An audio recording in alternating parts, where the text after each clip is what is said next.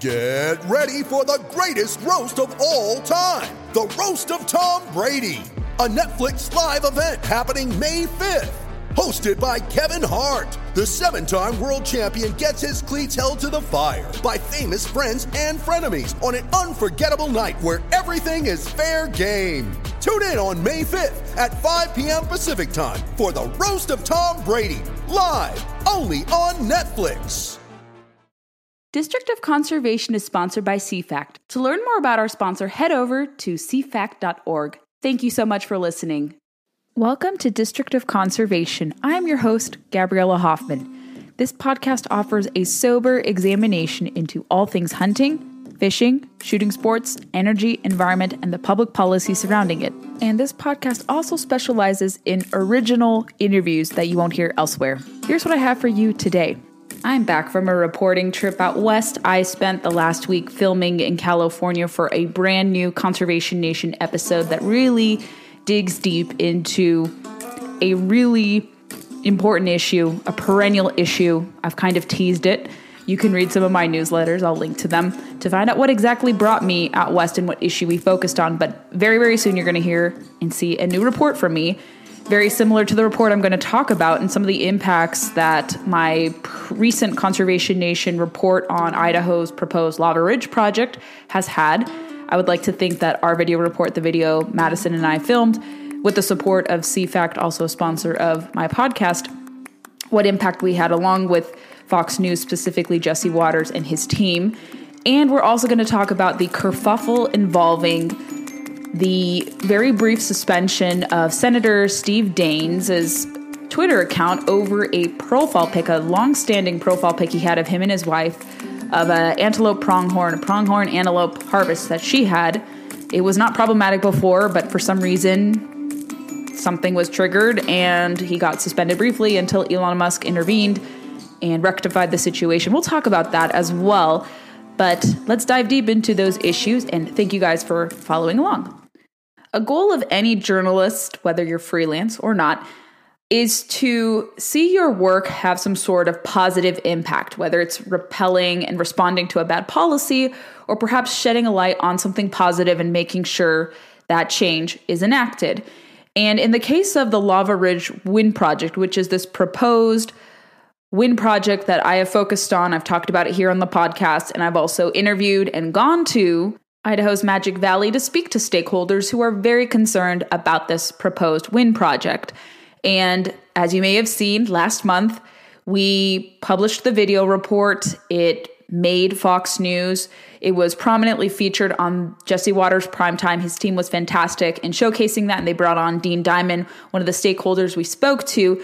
And I'd like to think, in response to our video reporting, along with other national attention awarded to this very subject, it compelled the Idaho delegation, which was kind of flimsy. You would think Republicans would be early on board, you know, opposing a certain project, but sometimes they don't like to take definitive stances. Maybe they're enticed by so called clean energy projects too. But it was really interesting to see two developments, likely in response to our video report and the national attention Fox News awarded to this very issue prompting the Idaho delegation to come out against the proposed lava wind project right near Minidoka National Monument and also fragile private lands and wildlife corridors and just that intermixing of precious public lands and fertile private lands in that region. And if you go there to this region, you'll see why it's really special and arguably magical there's nothing really like it. And when you have these big scale projects, especially on public land, kind of go unaccounted for and, and approved without any considerations, there's a lot of trade offs and often negative trade offs to proceeding with the project, no matter how enticing the proposed revenue that you may get, emphasis on may get. If this project were to come to fruition, these are largely out of state interests who create shell companies in these states, arguably red states, with a lot of public land acres and they offer landowners and ranchers and others offers they can't refuse. It sounds great, you know, all this money for having a wind turbine to offset the cost of construction and the downstream effects that may come with it, largely negative downstream effects that come with these projects. But the people there are seeing past this. They see that this wind generation, this electricity generation from wind, is not going to be felt by them. It's going to be shipped to California and Nevada. The big scale kind of magnitude of this project 400 wind turbines standing as tall as 760 feet the amount of concrete going into it the amount of land that'll have to be exploited and potentially ruined even to be able to construct this project the amount of materials required for this so idahoans don't want this they've made their stance very clear and we've seen two motions on that. I'm going to read for you briefly this letter, and then I'm going to read the resolution from the Idaho legislature. That was kind of a roundup kind of primer on the issue if you need a refresher if you're just hearing about it for the first time i'll include episodes and previous discussions the video report all in the show notes but let's talk about this letter that came from governor little uh, lieutenant governor bedke senator crapo senator risch and Congressman Simpson to raise concerns about Lava Ridge wind farm proposal on federal land. This is dated February 6, 2023, a week ago. And all these different aforementioned lawmakers, uh, state officials, and also federal officials who represent the interests of Idaho, they are they had sent a letter rather to Karen Kelleher, Idaho State Director for the Bureau of Land Management, and they reiterated the lack of community support for this invasive big scale project. And they are quoted as saying Idahoans cherish the concept of multiple and mixed uses on their public lands. This requires conservation, predictability of use, and most importantly, support from the local communities. These deep rooted values are compromised by a piecemeal approach to large scale generation projects on public lands. Dedicating hundreds of square miles of public lands to a specific use will have a long term effect on recreation, grazing, sporting uses, and the land in general, they say. And this is in response to the draft environmental impact statement. If you want to weigh your comments in opposition to Lava Ridge, you are welcome to do so. You don't have to live in Idaho to submit comments. Everyone from Idaho and outside of Idaho is welcome to do so. And if you want to submit comments, you can do that until March 21st and I will include the notes for that. And their press release also continued affected farmers, ranchers, tribes, the Japanese American community, and sportsmen have voiced legitimate objections. As it stands today, the local community predominantly has not has not shown support for this development. They continued and they conclude by saying, We urge the BLM to reassess and refocus the process on working with the local communities to address the concerns outlined above. They wrote, If all of these concerns are not addressed, it is unlikely we will be able to support this project moving forward. And let's talk briefly about this House resolution, and I believe it is deemed in the Idaho House of Representatives House Concurrent Resolution number four by the Resources and Conservation Committee, a concurrent resolution stating findings of the legislature expressing concern over the proposed Lava Ridge project and supporting a no build option. And I will read Be it resolved by the legislature of the state of Idaho, whereas the U.S. Bureau of Land Management has under consideration an application from LS Energy to lease an extensive amount of acres of public land, Lava Ridge in Jerome, Lincoln, and Minidoka counties. And whereas LS Energy plans to construct 400 wind turbines with a maximum height of 740 feet, I was a little wrong. I increased it by 20 feet, my mistake. 381 miles of access roads and the infrastructure to support their construction and maintenance. And whereas the height of the turbines will impact civil, military, and agricultural flight operations, and whereas the energy created by the Lava Ridge project is designed and planned to provide energy to southern Nevada and California, and whereas the states of Nevada and California have tremendous open space that could accommodate this project and more directly move the impacts to the beneficiaries, and whereas Magic Valley economy currently has a shortage of housing, available workforce, and construction capacity, stressing the local markets needed to support the build out of Lava Ridge, and whereas local citizens and businesses are concerned about the impact of the boom and bust economy over a two year period, whereas Idaho is required to protect all wildlife, this project area will severely impact the migration and habitat of local wildlife. And many, many more. They talk about the infringement to multiple uses, the infringement and in, kind of intrusion it'll have on a very sensitive, like I told you, Japanese American internment historic site, Minidoka National Historic Site, one of 10 Japanese internment camps that was set up under the FDR administration, and they want to memorialize that. And this project would directly creep into that and invade that space, that very sacred, hallowed ground. And so you could read that resolution, you could read the press release, but we at Conservation Nation like to think we had a small part in this. It's largely due to the activists. We just told their stories, these important stories of these conservation stakeholders. And this isn't just a conservative versus Democrat, conservative versus liberal or progressive or Democrat versus Republican issue. There are people in this region who are not conservative, like I said, the, largely I think those in the Japanese American community who are wholly opposed to this project because of its encroachment on their sacred grounds. And what I've talked to when I've talked to locals about, you know, the partisan spread, what is what does the makeup look like? Most of them say, well, we work with people who don't agree with us politically, and we want to be sensitive and mindful to that. And so that's something we need to hone in on as well. So it's not a partisan issue to oppose these wind projects. I think environmentalists, if they had their priorities straight, they would.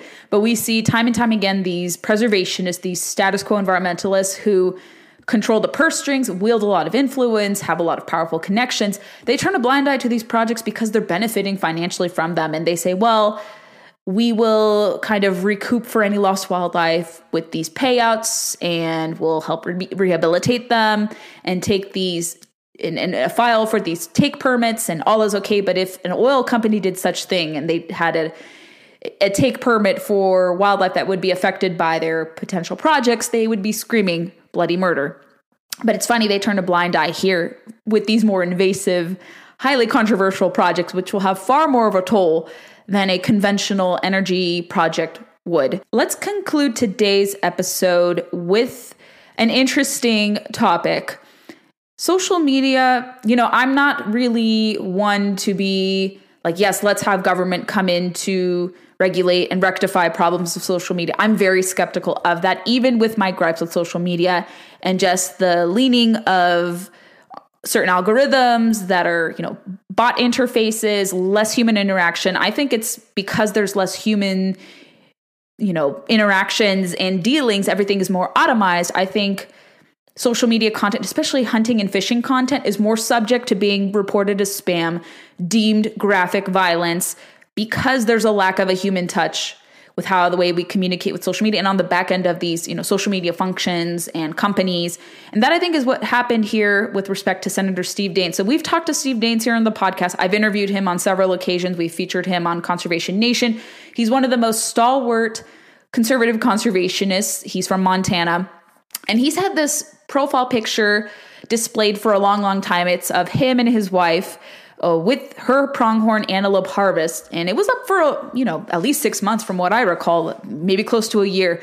And it wasn't problematic before, but all of a sudden, Twitter locked him from access to his account, deemed that his picture constituted graphic violence, and it took a lot of negative backlash to what happened to the senator to have his account restored. And you know, he's in a unique position. He's kind of in a privileged position that lawmakers can automatically have their accounts restored with more ease compared to regular users. And that happens, that comes with the territory. And I understand that Senator Daines doesn't want to just be the only person who benefits from intervention in this respect. But um, here is what he said in response. And I will also read to you what Elon Musk, Twitter's owner, said in terms of amending this policy as it respects to graphic violence. So Senator Daines' count was reinstated ultimately because of backlash, and he says, I'm grateful to Elon Musk for reaching out to me to resolve this issue, and I'm glad he recognizes that free speech is the bedrock of our country and acted quickly to reinstate my Twitter account after being made aware of its suspension. The initial ban over the profile picture of my wife and me after a successful Montana antelope hunt was disappointing, given the fact that this is no different than photos Montanans share on social media every day. It's our Montana way of life and we are proud of it. I'm glad Elon Musk recognizes this. The rest of the country benefits from the acceptance of diverse thoughts and values, including Montana values. And I actually wrote about this at Town Hall for my VIP column. I'm going to read for you a little teaser of what I wrote. Elon Musk was quoted as saying the following after someone brought it to his attention. I think it was a conservative activist I know in Texas. He said in response to his tweet, This is being fixed. Policy against showing blood in profile picture is being amended to quote clearly showing blood without clicking on the profile picture. The intent is to avoid people being forced to see gruesome profile pictures. That's an understandable policy, but a nice grip and grin, tasteful grip and grin that didn't show any blood getting censored and deemed in violation of graphic violence is an outrage in itself. And uh, Senator Daines is not the only person who's been subjected to this. I've had friends who have had their hunting content removed for no explanation. And it's largely fueled by, and I, I speculate it's this is what happened to Senator Daines. I think someone, maybe a political opponent, perhaps organized some sort of like shadow behind the scenes online campaign to flag and report his account as violating terms of agreement, terms of service, and they re- they probably mass reported his account for promoting graphic violence.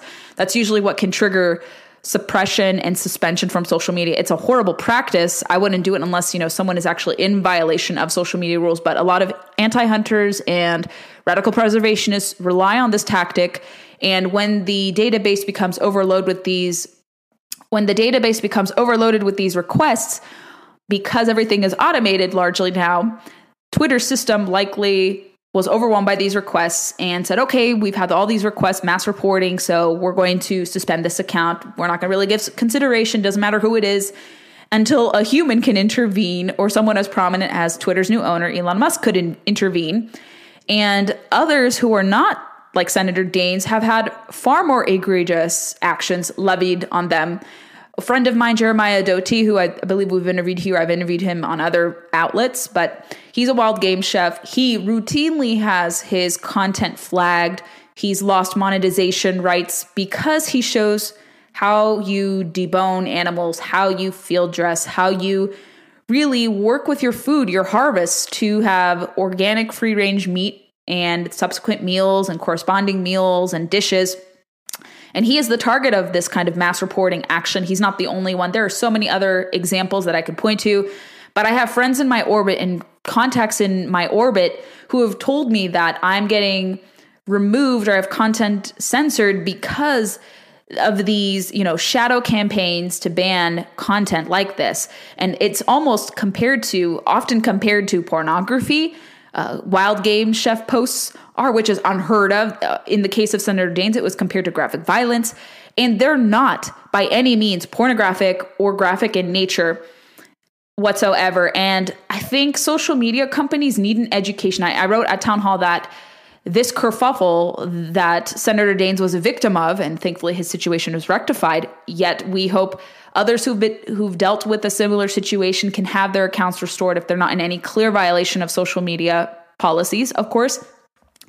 But it goes to show that there's a fundamental misunderstanding of what conservation is and how hunting fits into this framework. Hunting is conservation. That's a popular refrain. I know it's a tagline for Rocky Mountain Elk Foundation. And many, many people use that refrain and they they demonstrate that hunting is conservation. And it is. You look at the monies generated from Pittman Robertson dollars that largely come from hunters and anglers. You see just different headlines too. One I want to point to is NPR in 2018 said the decline of hunting will imperil conservation funding as we know it. I'm merely paraphrasing the headline. A great article, an unlikely source, and even they recognize that. And others had similar things. The Pew Research Center wrote a great uh, piece on this as well. I think it was at the height of COVID 2020, 2021. I will link to these as well. I, I would like to give you guys content. So I'm not just sourcing things randomly. I am backing much of what I say by articles I've read, content I've read, musings I've seen we like to be fact based here, of course. And so a lot of people, even unlikely sources, recognize that hunting is instrumental for conservation to continue, to have longevity, because you can't replace it with backpackers and campers. I know there's discussion about a tax, levying an excise tax on those goods. I don't think it could ever generate as much as, let's say, guns and ammunition or licenses and hunting and fishing adjacent type of activities that also fit into this Pittman Robertson Dingell Johnson framework. But we have to, as a community, if you're a conservationist, we have to continue to do a better job because we have a lot of people in the middle who don't understand hunting's value. They don't understand the North American model of wildlife conservation that welcomes and encourages ethical harvesting of animals. I know some people don't like grip and grins. I don't oppose grip and grins. I've done grip and grins. I try to be very tasteful whenever I post things. I don't like to show gory, bloody shots. I like to showcase that the animal I harvested, I'm really proud and that I'm going to put it to good use for making meals down the road. You know, I think it's okay to show it. Some people choose not to, and it's a controversy over whether or not to have grip and grins and you're an elitist or you're weird, you know, if you like to show it or you're not conveying hunting in a positive manner. I think that's really foolish. Ecumenical. Let people do it. If it's legally harvested, tasteful, let people decide. But anything that's egregious or illegal, of course, is a very different matter. But hunting and fishing have seen kind of a new light or people have kind of renewed their interest in these activities largely stemming from the covid pandemic. A lot of people took to the field because this was considered the original social distancing. And social media is a prime vehicle for people to learn about hunting to discover how to fish uh, look at resources. And if social media becomes a hostile place to these activities it's going to be extremely difficult to convey to younger audiences who largely lean on social media, these platforms where they educate themselves and discover things. If this is totally obliterated or absent from social media, it's going to be really difficult to lure in new participants in an educational way if we don't allow lawful, tasteful content of these activities to be displayed. Thanks for listening to District of Conservation. I hope you enjoyed today's episode.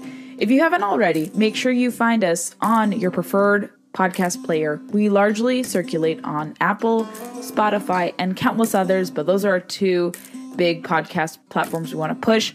Make sure you're subscribed there, especially on Apple. If you like the podcast a lot, go leave us some reviews. We'd be more than grateful to get some five star reviews from you guys.